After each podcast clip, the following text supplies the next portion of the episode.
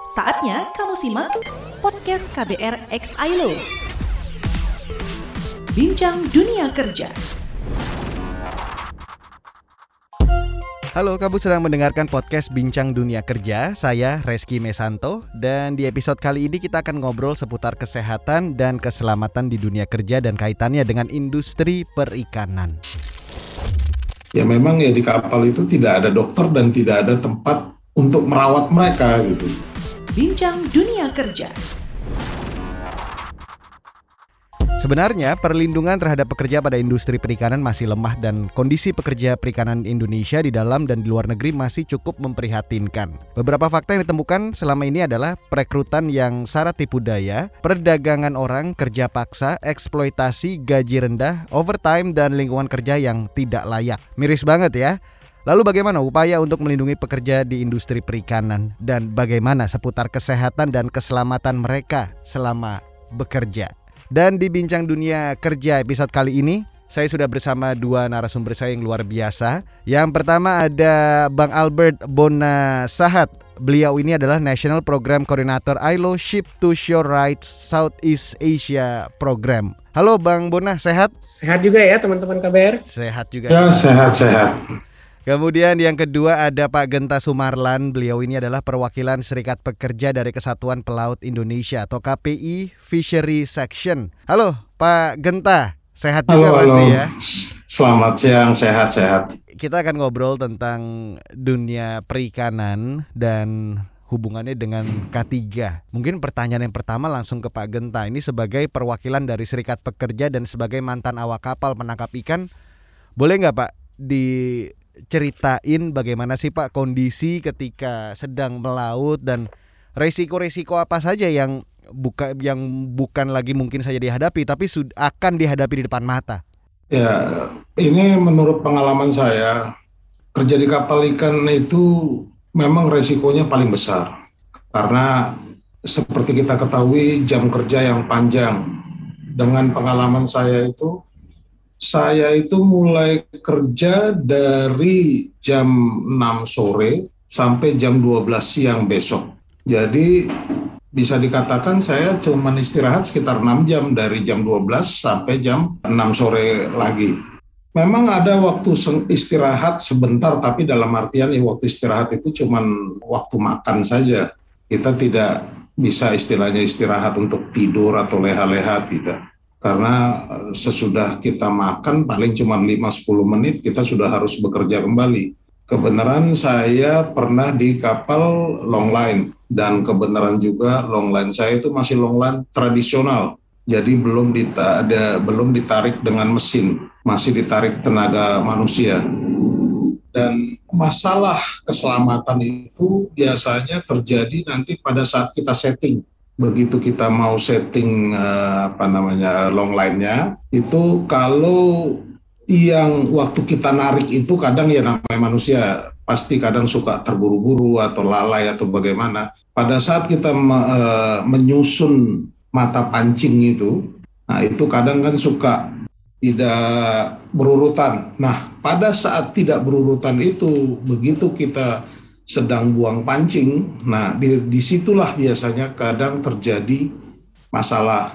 Ya kadang nyangkut di kapalnya. Masih mending kalau nyangkut di kapalnya karena ya kapal kan besi jadi tarik-tarikan lama besi. Tapi kalau nyangkut ke celana kita kepake kepakaian kita lah atau kadang ke ke orangnya ya otomatis kita kulit kita robek. Atau paling tidak yang paling terburuk adalah kita kebawa tali akhirnya kita kejebur ke laut. Nah, setelah itu karena kebanyakan kita waktu kerja yang panjang itu kita kadang tidak mempunyai istirahat yang cukup sampai kawan-kawan kadang kalau malam itu kita eh, bekerja. Memang kalau malam kita nggak long line. Kita biasanya kebetulan saya nyari di Laut Aru itu kita nyarinya cumi. Nah itu kadang kalau lagi sudah kayak bulan terang cumi jarang akhirnya kita kan biasanya mulai merasa ngantuk biasanya kawan-kawan saya dulu itu nyari yang ada tiang berdirinya di pinggir kapal dia ambil tali dia ikat badan dia Jadi seolah-olah dia bekerja, padahal dia tuh udah tidur, udah begini matanya gitu. Nah itulah uh, resiko-resiko yang kita hadapi pada saat kita bekerja. Nah kadang walaupun kita waktu kita istirahat, katakanlah dari jam 12 siang itu kita istirahat sampai jam 6 sore, tapi dikarenakan kita akan memindahkan ikan dari freezer ke palka, nah itu kita biasanya dibangunin untuk bekerja lagi untuk memindahkan ikan yang hasil tangkapan kita yang dari freezer itu ke palka. Nah, di palka ini kita itu harus kerja ya bekerja tim lah. Tapi ya kadang kalau karena kita di uh, di palka itu terlampau dingin, kadang uh, banyak ya biar dilihat sama eh, kapten, chief officer gitu kan, biar kita kelihatan kayaknya strong, kuat gimana. Biasanya mereka akhirnya menahan dingin yang di dalam palka ini.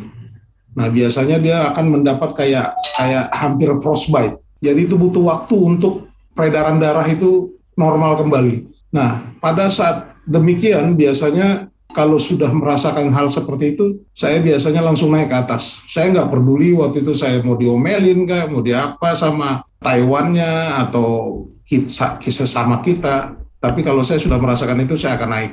Memang bahayanya kadang sampai kalau di sana kalau kita kelamaan juga nah akhirnya nanti kita mimisan karena dinginnya kita bekerja di dalam palka kalau memang waktu mimisan itu biasanya belum terlalu berat ya kalau mimisan biasanya itu berat nanti kalau udah mulai keluar darah dari kuping karena dinginnya nah memang sih pada saat itu kalau untuk uh, K3-nya memang kita dikasih baju baju uh, hangatnya sepatu juga khusus glove uh, sarung tangannya juga memang kita sampai dua lapis. Tetapi walaupun kita memakai dua lapis atau memakai baju ini uh, baju hangatnya, kita akan tetap merasakan dingin. Itu tidak bisa dipungkiri lagi karena itu kan di dalam palka itu minus sekian. Biar gimana pun kita prepare itu kita akan tetap merasakan dingin. Dan lagi juga kadang pengalaman saya itu waktu itu malam kebenaran kita itu tidak mancing cumi pada saat itu karena kebenaran itu tenggiri sedang banyak. Jadi ada teman saya sudah terlalu capek, dia ya itu tadi seperti saya bilang dia ketakutan uh, kalau kapten atau chief officernya tahu dia akan dimarahi karena kita mancing itu kan uh, bukan pakai joran ya, kita langsung tali. Dia ikatlah tali itu di tangan jadi seolah-olah dia akan megang tali itu, padahal dia udah tidur matanya. Tapi karena diikat di tangan kan jadi kelihatan kayak dipegang terus. Pada saat itu disambar ikan lah pancing dia. Begitu disambar ikan, ya namanya orang tidur, kaget, kejebur lah dia ke laut. Begitu dia kejebur ke laut, itu bukan manusianya dulu ditolong, ikannya dulu dinaikin. Begitu ikan dinaikin, barulah krunya ditolong. Itulah bagian-bagian ibaratnya eh, pekerjaan di kapal ikan itu memang mengerikan. Apalagi ya kalau saya bilang dulu itu mungkin tidak seperti sekarang karena sekarang ini kan sudah banyak aturan-aturan dan beberapa negara mempunyai aturan masing-masing sebelum istilahnya sebelum uh, adanya 188 ini pun beberapa negara sudah mau standarnya itu sudah mulai tinggi. Kedua juga pada saat waktu saya join di kapal saya hanya ditunjuk di pelabuhan kita hanya ditunjuk itu kapal kamu tapi saya tidak join di kapal itu. Kapal itu berangkat, saya tetap di darat. Setelah berapa hari saya naik kapal B, baru saya berangkat. Nah, kita akan dioper di tengah laut ke kapal A tadi yang saya begitu ditunjuk itu kapal kamu. Di situlah saya dioper dan dioper itu kita bukan istilahnya kapal itu bersandar dengan satu sama lain tidak. Kita pakai tali dari satu ke satu dan dikasih jaring.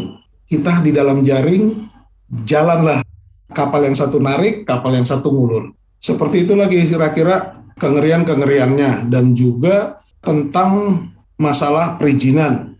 Ya mungkin memang masih ada kapal yang perizinannya itu tidak jelas penangkapan atau bagaimana. Nah, pada saat itu juga saya merasakan sampai saya dikejar-kejar oleh angkatan laut kita sampai kita lari ke Australia, balik lagi ke Indonesia, dan akhirnya pada suatu pagi karena kita dapat ikan banyak, nggak bisa naik jaringnya, karena kita kan ngambil umpan sendiri, bukan kita bawa dari darat pada saat itu. Di situlah kita ditangkap sama kapal angkatan laut dan kita sempat dipenjarakan. Makanya sampai sekarang pun banyak kalau dibilang bekerja di kapal perikanan, sebagian orang memang trauma. Sebagian orang juga merasakan daripada tidak ada yang saya kerjakan, otomatis dia akan mengerjakan itu. Walaupun seperti kita tahu, gaji di kapal perikanan itu masih di bawah standar. Memang sih tidak semua kapal perikanan seperti itu. Memang masih ada perusahaan atau dari negara-negara lain yang uh, gajinya dan standarnya begitu tinggi. Pak Genta ini cukup kalau dari kacamata saya sih mengerikan ya. Kalau mungkin kita tarik ke belakang, ini dulu kejadian tahun berapa Pak? Apakah sampai sekarang ini masih terus terjadi praktek-praktek seperti itu? Saya bisa bilang mungkin praktek menyeramkan ya. Saya pertama kerja di kapal itu di tahun 92 dan kira-kira 2000 15 eh 16 lah. Serikat pekerja kami pernah bekerja sama dengan uh, beberapa organisasi NGO yang lain. Kami juga melakukan penelitian ke pelabuhan perikanan yang ada di Jakarta dan di Bali. Memang kalau kita bilang praktek-praktek seperti itu itu kalau di kapal ikan bisa dibilang sudah biasa. Memang kerja di kapal ikan itu berat. Apalagi kalau kita bilang sekarang ini masih banyak kapal-kapal eh, terutama kapal di Indonesia itu masih banyak yang jangankan keselamatan kerja kadang kalau kita lihat untuk makan dan tempat tidurnya aja itu kadang masih di bawah standar. Jadi itu bukan model tempat tidur tapi kayak balai-balai panjang. Di situlah mereka tidur rame-rame. Kayak barak gitu ya, Pak? Kalau barak kayaknya masih lebih bagus deh kayaknya. itu. Jadi mereka tidur seperti itu dan kedua memang kalau sekarang ini untuk perekrutannya pun kalau untuk kapal dalam negeri itu kaptennya yang merekrut. Dalam artian kapten pergi ke kampung halamannya, mereka akan mencari anak-anak muda di sana untuk bekerja di kapal yang dia kapteni. Kalau untuk di Jakarta ada beberapa memang kemarin waktu penelitian kami itu ada kami temukan sampai di jerat hutang. Dalam artian oke, okay, kamu mau kerja di kapal saya, jadi supaya dia tidak lari, kalau kayak kita beli mobil itu kita kasih DP dulu gitu loh. Jadi otomatis kan dia sudah terikat dengan kita. Itu yang memang dilakukan untuk uh, di dalam negeri. Kalau di luar negeri memang masih banyak ya kita bingung juga kalau kita bicara ya. Dalam artian gini, kita selalu bicara kalau di pemerintahan kita bagaimana perlindungan, perlindungan, perlindungan. Kita hanya berbicara bagaimana melindungi mereka, tapi kita tidak pernah bicara bagaimana untuk menjaga mereka sebelum mereka keluar dari Indonesia dan terjadi hal-hal yang tidak diinginkan. Itu tidak pernah kayaknya dibicarakan bagaimana untuk menjaga itu gitu. Contohnya Kementerian A bilang saya punya ini, punya ini, punya itu untuk menjaga. Tetapi kalau kita lihat pada eh, kenyataannya, toh kementerian-kementerian itu tidak ada di bandara. Dan juga memang mereka rata-rata yang bekerja di kapal perikanan itu memang edukasinya rada kurang pendidikannya karena ada yang masih tamatan SD, SMP, malah ada yang tidak pernah sekolah sama sekali. Istilah SD aja tidak tamat. Ya itulah kengerian-kengerian yang kita juga selaku Kesatuan Pelaut Indonesia juga berusaha untuk melakukan itu, untuk menjaga itu. Makanya kita selalu menyarankan supaya mereka itu, perusahaan-perusahaan itu melakukan kontrak bergening agreement yang di dalamnya itulah itulah kita perkuat bagaimana cara penggajian, jam kerja. Oke okay lah, jam kerja katakanlah di kertas umpamanya 8 jam. Kita nggak tahu seperti apa uh, prakteknya di kapal. Nah, dengan itu kita berusaha untuk kira-kira standar minimumnya apa sih? Kan gitu. Nah itulah yang kita berikan ke mereka untuk melakukan hal itu. Ya mungkin memang masih ada terus terang ya mungkin masih ada kelemahan-kelemahan ya kita nggak mungkin ngecek sampai ke tengah laut sana. Tapi paling tidak kita sudah berusaha untuk melakukan yang sesuai dengan standar yang kita inginkan. Nah sekarang saya ingin ke Bang Bona nih. Ini cukup memprihatinkan ya. Belum lama ini saya juga sempat nonton salah satu film dokumenter di streaming. Ya cukup memprihatinkan dan ternyata dengar dari uh, Pak Genta juga sangat memprihatinkan. Kebayang kalau misalnya kita selesai kerja atau weekend ngajak keluarga makan seafood, kita bisa nikmat sambil makan sambil ketawa-ketawa tapi di balik makanan seafood itu luar biasa perjuangannya, mengerikan. Nah, bagaimana Bang Bona dan Ailo melihat praktek kerja di industri penangkapan ikan ini yang sekali lagi harus saya bilang bahwa cukup mengerikan. Ya, saya kira kita senang sekali ya bisa mendengar langsung dari yang memang pernah bekerja di atas kapal penangkap ikan. Apa yang digambarkan oleh Pak Genta dari kawan serikat pekerja, ya memang secara global kira-kira gambarannya seperti itu. Dan karena kerentanan itulah, termasuk dalam elemen-elemen yang berkaitan dengan keselamatan dan kesehatan kerja yang rentan itulah, ILO kemudian misalnya mencoba menggagas lahirnya sebuah standar internasional, konvensi, yang memang khusus membahas tentang pekerjaan uh, di sektor perikanan ini, yang berkaitan dengan mereka yang bekerja di atas kapal penangkap ikan.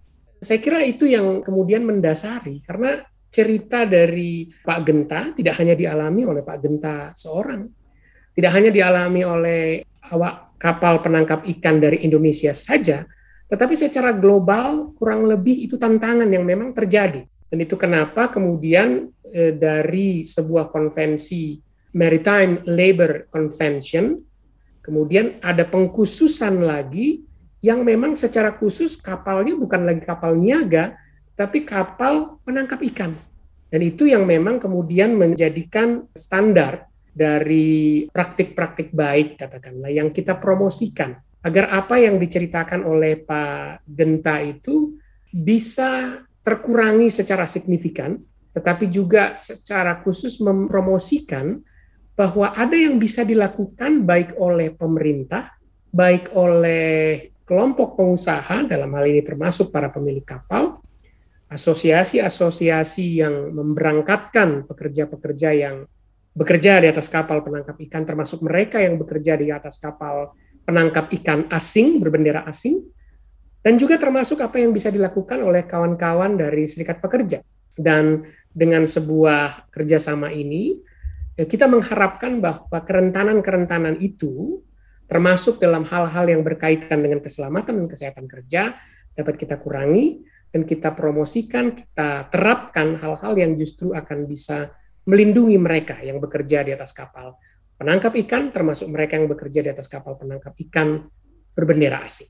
Oke, Bang Bona, ini kan salah satu tantangannya adalah kalau kita bekerja di darat ada apa-apa ngegeruduknya gampang istilahnya dalam tanda kutip ya. Tinggal tinggal datang ngegeruduk. Kalau di tengah laut ngegeruduknya kan repot banget gitu ya. Apa iya berada di tengah laut lepas terus teman-teman mungkin pakai kapal jauh-jauh ke sana itu pun tidak bisa memobilisasi secara besar. Bagaimana Bang Bona dan teman-teman di Ailo melihat salah satu tantangan itu di antara banyak tantangan lagi yang akan kita bahas nantinya? Iya, uh, tentu saja ya.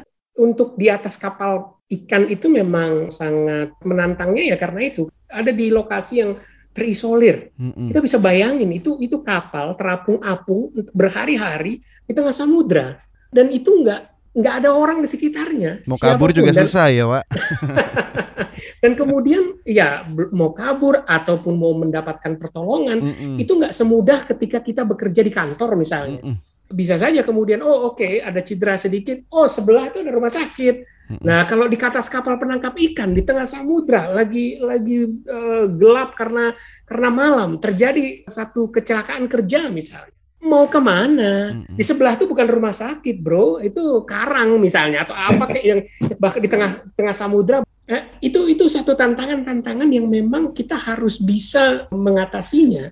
Dan eh, standar internasional yang dikeluarkan oleh ILO itu sebenarnya mencoba menutup gap itu.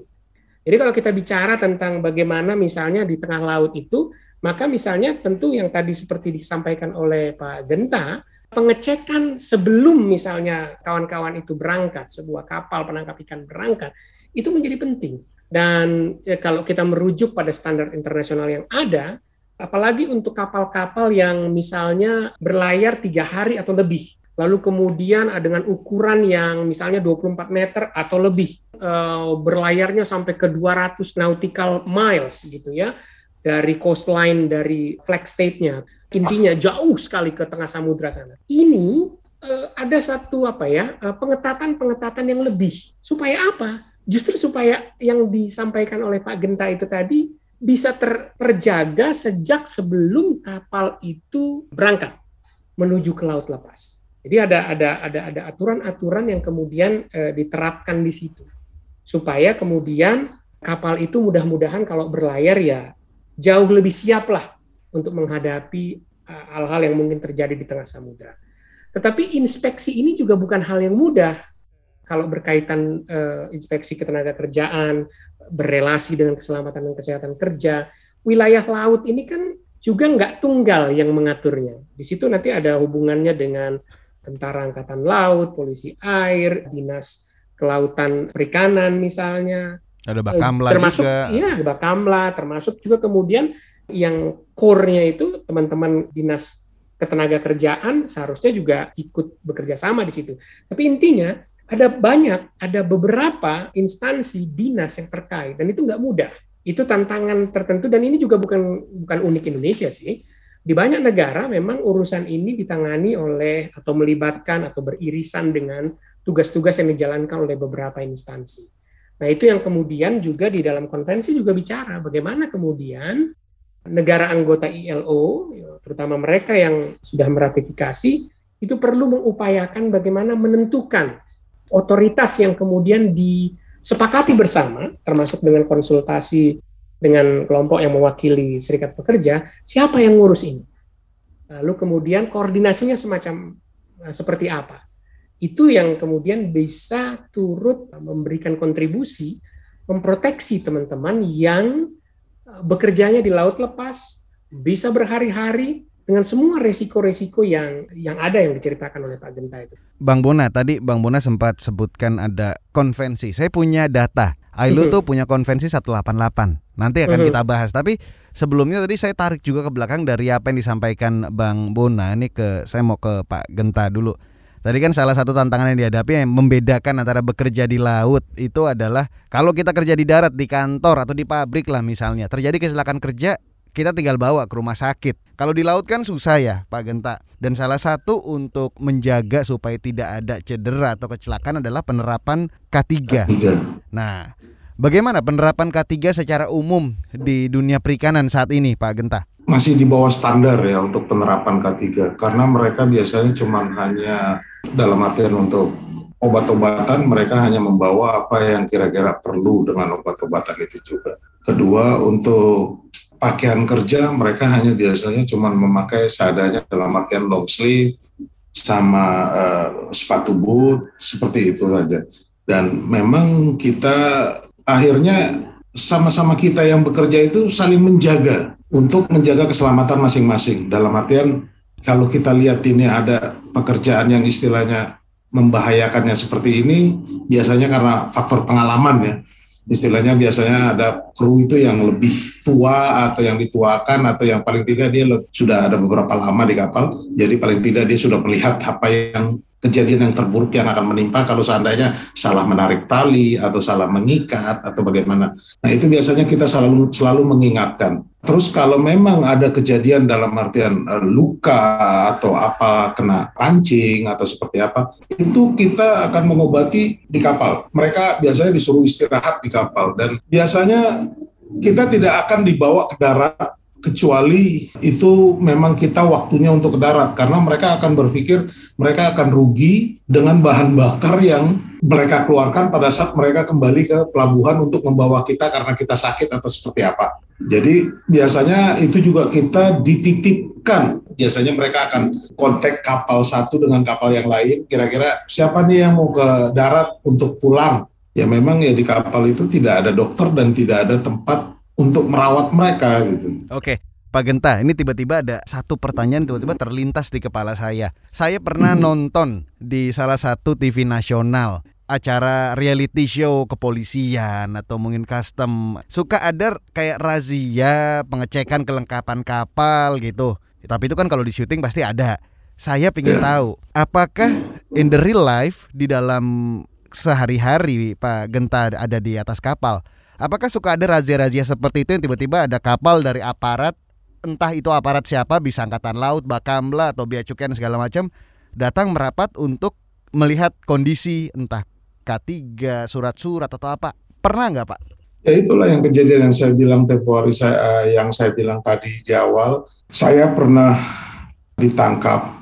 Kalau dibilang razia, saya kurang ngerti ya. Pada saat itu mereka mengadakan razia atau apa. Tapi pada saat itu ada kapal perang, ya mungkin karena satu dia udah curiga sama kapal kami. Begitu kelihatan kapal perang, kapten kami langsung lari ke daerah Australia otomatis angkatan laut kita tidak dapat mengejar kita. Dan setelah tidak ada lagi kapal angkatan laut kita, kelihatan lagi dari sisi Australia ada angkatan lautnya, kita kembali lagi ke perairan Indonesia. Yang akhirnya kita ditangkap dan pada saat itu diperiksa uh, surat-surat izin penangkapannya atau seperti apa, kita juga kan uh, tidak tahu karena kita kru itu biasanya izin atau apa segala kelengkapan kapal itu kita tidak tahu. Kita juga pada saat ditangkap itu kita uh, dikumpulkannya di depan di haluan kapal. Mereka lah yang bertanya dengan kapten atau seperti apa. Ya memang kalau dibilang razia atau seperti apa ya saya rasa jawabnya aja susah karena kalau tidak seperti kayak di darat kan kalau kita lihat ada plang razia katanya. Hmm. oh ada razia kan gitu. Kalau di laut itu kita tidak tahu. Oke berarti bisa dibilang ya ini awamnya. Berarti ada mungkin seperti pemeriksaan tapi lebih ke pemeriksaan surat-surat perizinan atas kapal itu bukan kondisi yeah. para pekerjanya seperti itu ya. Kita ke Bang Bona lagi. Tadi seperti saya bilang ILO ini punya konvensi 188 tentang kerja di sektor perikanan apa yang dipromosikan oleh konvensi 188 ini untuk peningkatan perlindungan pekerja terkait K3. Kedua kita sambungan mungkin Bang Bono juga boleh menanggapi apa yang tadi diceritakan Pak Genta mulai dari bagaimana penerapan K3 sampai seolah-olah ada razia tapi lebih ke perizinan bukan kondisi. Mungkin Bang Bono bisa kasih komentar. Konvensi 188 ILO ini memang berisi standar yang dipromosikan oleh ILO secara global untuk mereduksi semua kerentanan-kerentanan yang ada bagi para pekerja di atas kapal penangkap ikan. Dan misalnya juga kalau kita setelah mendengar dari ceritanya eh, Pak Genta misalnya, negara itu memang dipromosikan atau diajak untuk anda sebagai negara harus memang menerapkan, harus bisa mengakomodasi suatu peraturan perundang-undangan termasuk dalam kaitan ini keselamatan dan kesehatan kerja yang bisa e, ditegakkan dan diterapkan untuk mereka yang bekerja di atas kapal ikan. Jadi memang e, kemudian negara di, di, e, diminta untuk memiliki aturan-aturan tersebut dan kemudian menegakkannya sehingga ada aturan-aturan yang katakanlah syarat-syarat minimal yang harus di, di, dipenuhi untuk bisa menjamin mereka ini lebih siap ketika menghadapi hal-hal yang yang mungkin dihadapi di tengah laut lepas. Nah, misalnya saja, ketika di atas kapal penangkap ikan, kemudian ada kecelakaan kerja, lalu bagaimana? Nah, di situ kan berarti harus ada kewajiban-kewajiban yang diberikan, ya, di, di set oleh negara bahwa misalnya eh, sebuah kapal itu memang harus memiliki peralatan-peralatan untuk eh, menangani pertolongan pertama pada kecelakaan kerja misalnya. Yang kemudian nanti tentu saja harus diterapkan oleh para pemilik kapal, oleh yang mengoperasikan kapal dan seterusnya. Nah, eh, tanpa itu nanti kita akan ada pada situasi di mana kalau ada kecelakaan kerja terus semuanya menjadi tidak bisa mendapatkan pertolongan yang yang paling nggak pertolongan pertama untuk sebelum kemudian mendapatkan pertolongan lebih lanjut. Eh, hal itu harus ada dan harus bisa diterapkan. Atau misalnya tadi Pak Genta juga bilang jam kerjanya panjang. Iya tentu kita bisa bisa paham kenapa juga ada standar internasional 188? Ini juga kan karena uniknya eh, dunia kerja penangkapan ikan. Dia nggak bisa kita set untuk jam kerjanya seperti kantor misalnya. Oke, jam kerjanya jam 9 pagi sampai jam 5 sore misalnya. Lah kalau ikannya baru nemu misalnya jam 7 malam itu bagaimana? Lalu lalu kalau misalnya tiba-tiba katakanlah ya sekedar sebagai contoh jam 5 kurang 5 menit tiba-tiba kelihatannya banyak ikan nih di samudra sana. Oke kita siap-siap. Ada waktu 5 menit sebelum jam 5 loh. Begitu jam 5 tet selesai. Padahal ikannya belum ketangkap susah juga kan secara teknis untuk kemudian mengatur itu. Tapi dari segi keselamatan dan kesehatan kerja apa yang dipromosikan oleh konvensi yaitu waktu istirahat. Itu tegas di, diberikan oleh oleh konvensi. Waktu istirahatnya harus diatur di mana misalnya setiap 24 jam minimal 10 jam awak kapal itu harus istirahat. Tadi Pak Pak Genta bilang beliau mendapatkan pengalaman 6 jam doang. Berarti kan udah nggak sesuai. Kemudian dalam satu minggu, dalam tujuh hari, maka harus ada 77 jam minimal jam istirahatnya. Itulah peran dari eh, konvensi ini yang mempromosikan aturannya harus dibuat negara seperti itu. Lalu kemudian ditegakkan juga seperti itu. Yang mudah-mudahan nanti akan akan bisa mengakomodir uniknya dunia kerja di penangkapan ikan. Tadi Pak Genta juga sudah bilang biasanya nangkep ikannya malam hari misalnya. Nah, itu bisa diakomodir, nggak harus misalnya di, di, di pagi hari jam kerjanya misalnya. Tapi dengan catatan jam atau waktu istirahatnya minimal 10 jam per 24 jam misalnya. Nah itu hal-hal seperti itu menjadi kritikal Lalu kemudian tadi yang soal Pak Genta juga bilang, saya hanya merefer pada apa yang disampaikan Pak, Pak Genta. Akomodasi, seperti apa di sana? Tadi Pak Genta bilang barak itu udah jauh lebih baik kata kata beliau kan. Nah eh, hal-hal uh, itu juga ada standarnya dan terutama sangat lebih ketat diterapkan ketika kapalnya harus berlayar tiga hari atau lebih ke samudra yang jauh benar-benar jauh dari daratan dan apa namanya ukurannya juga jauh lebih besar. Itu ada penekanan yang lebih strict ya, lebih lebih lebih ketat lagi. Lalu bagaimana misalnya ketersediaan air untuk minum itu juga penting sebab ya oke okay, dikelilingi air tapi air laut nggak bisa hmm. diminum ya. Nah ini kan harus dipastikan mereka punya air yang bisa diminum. Pengolahan makanannya seperti apa? Nah ya hal-hal ini memang kelihatannya waduh kok kayak membebankan ya? Mungkin ada yang berpikir begitu, tapi sebenarnya tidak juga. Kalau kita pikirkan bahwa ketika sebuah kapal penangkap ikan bisa beroperasi dan menangkap ikan dengan sesuai ekspektasinya, tetapi juga tanpa tanpa kecelakaan kerja, itu kan keuntungan buat pengusaha. Coba bayangkan kalau kemudian berlayar berhari-hari Ia dapat ikan, tapi amit-amit, amit-amit. Ada yang celaka. Apalagi ada yang mati karena kecelakaan itu. Apa yang nggak kosnya lebih besar bagi pengusaha? Itu kan penting. Dilihat dari sisi itu. Dan itu yang kemudian harusnya baik eh, pengusaha, pemilik kapal, maupun juga kelompok serikat pekerja dan pemerintah yang menerapkan aturan bersama-sama untuk melihat itu dan dari sudut pandang itu.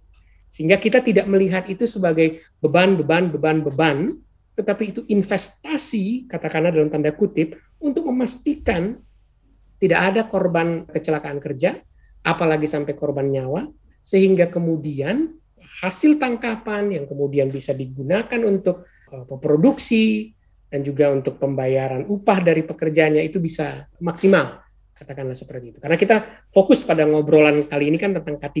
Hmm. Tapi penekanan saya adalah bahwa K3 itu enggak sebuah hal yang beban, tetapi sebuah hal yang justru bagaimana memastikan sebuah upaya penangkapan ikannya berhasil, tetapi tanpa kos kecelakaan kerja yang bisa sangat besar dan fatal.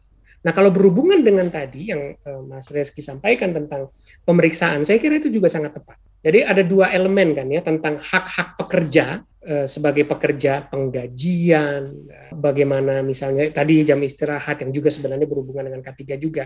Lalu elemen-elemen yang secara khusus tentang K3-nya sendiri itu kan sebenarnya juga sangat penting dan mendasar untuk dilihat juga, untuk diperiksa juga.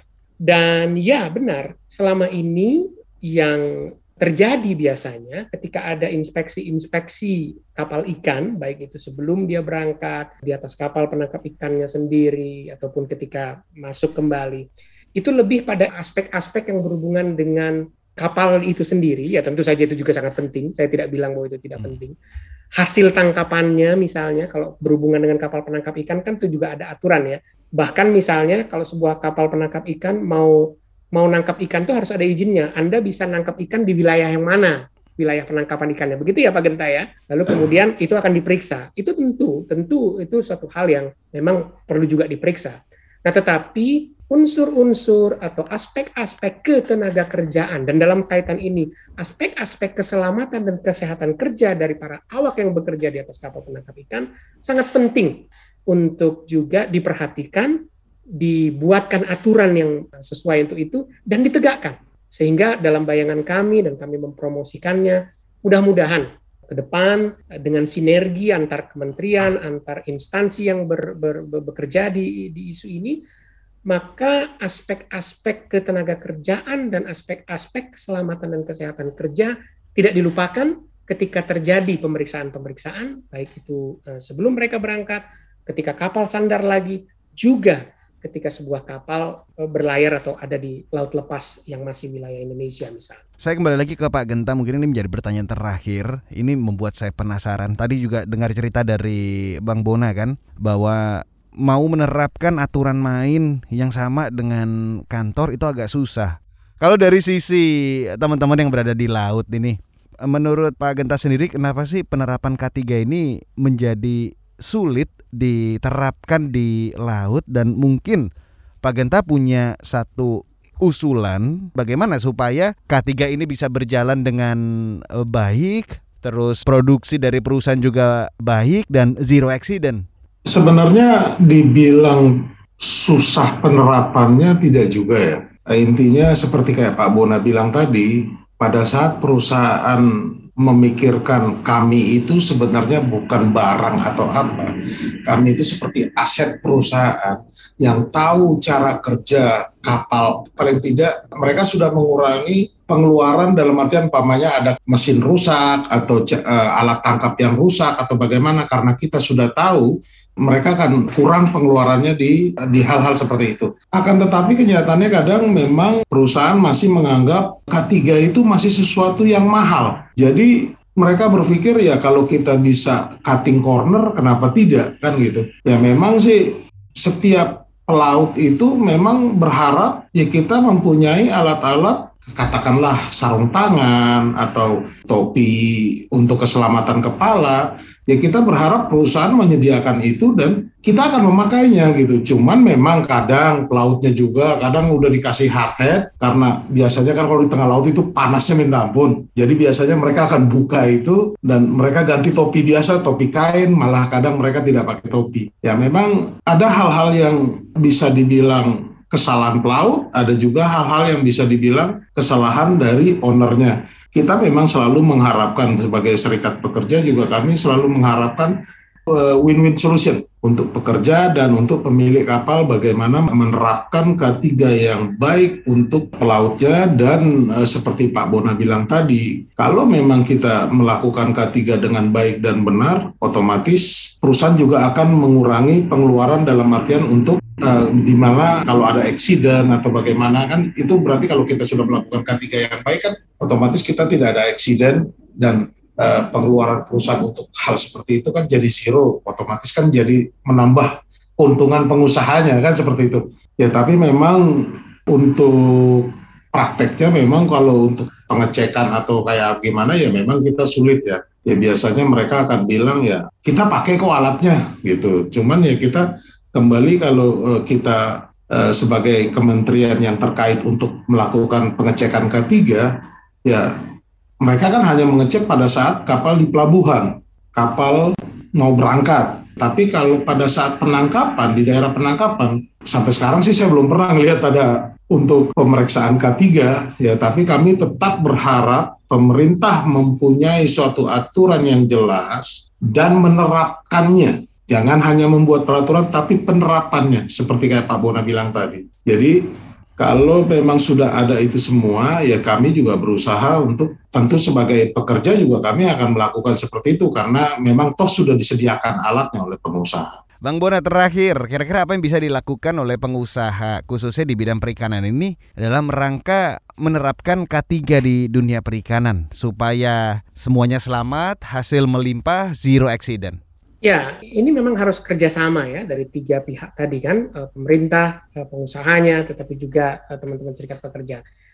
Terkait dengan keselamatan kesehatan kerja ini kan soal bagaimana evaluasi risiko, assessment dari risiko, manajemen dari risiko, dan kemudian mencari solusi bagaimana kemudian dari risiko-risiko tadi kita secara bersama-sama, terutama yang di atas kapal ikan, bisa memperkecil risiko tersebut. Termasuk misalnya apa yang bisa dilakukan oleh kelompok pengusaha juga, misalnya mereka memastikan bahwa di atas kapal yang eh, dioperasikan nantinya itu memang ada misalnya satu satu hal teknis saja pelatihan-pelatihan yang berkaitan dengan keselamatan dan kesehatan kerja di kapal. Pekerja harus tahu risiko-risiko yang dihadapi itu seperti apa nangkep ikan tuh malam. Mereka tahu nggak? Jangan-jangan yang direkrut juga nggak tahu kalau akan uh, bekerja malam hari. Lalu jangan-jangan juga nggak tahu bahkan bahwa tempat kerjanya itu cenderung ya tentu saja karena di samudra basah, licin dan seterusnya.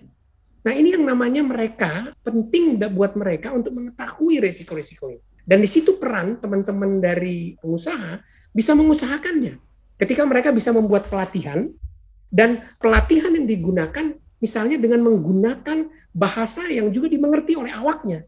Termasuk ketika kalau ada di atas kapal itu awak kapal migran. Tapi ketika pengusaha bisa menyediakan alat-alat keselamatan kesehatan kerja, melakukan misalnya pelatihan-pelatihan yang diikuti oleh para pekerja di situ, maka itu adalah bagian dari kontribusi pihak pengusaha untuk kemudian mereka bisa masuk di dalam upaya bersama untuk meningkatkan keselamatan kesehatan kerja. Oke, baik. Terima kasih dua narasumber saya yang luar biasa hari ini. Ada Pak Genta Sumarlan, perwakilan dari Serikat Pekerja dari Kesatuan Pelaut Indonesia atau KPI Fishery Section. Kemudian ada juga Bang Albert Bona Sahat, National Program Coordinator ILO Ship to Shore Right Southeast Asia Program. Terima kasih dua narasumber. Mudah-mudahan dunia perikanan kita semakin maju dan juga K3-nya juga selalu menjadi prioritas. Sobat muda sampai di sini dulu podcast Bincang Dunia Kerja episode kali ini. Terima kasih sudah mendownload dan mendengarkan podcast ini. Kamu juga bisa mendapatkan informasi menarik lainnya dari International Labour Organization atau ILO dengan follow Twitter dan Facebook di Indonesia ILO dan kamu juga bisa kunjungi website ilocovidproject.id untuk ikut serta dalam memperkuat tindakan pencegahan COVID-19 keselamatan dan kesehatan kerja di dan melalui tempat kerja. Kamu juga bisa ikuti podcast yang cocok untuk career mind kamu di kbrprime.id atau platform mendengarkan podcast lainnya. Saya Reski Mesanto undur diri dari Bincang Dunia Kerja. Salam. Podcast KBR X ILO, Bincang Dunia Kerja.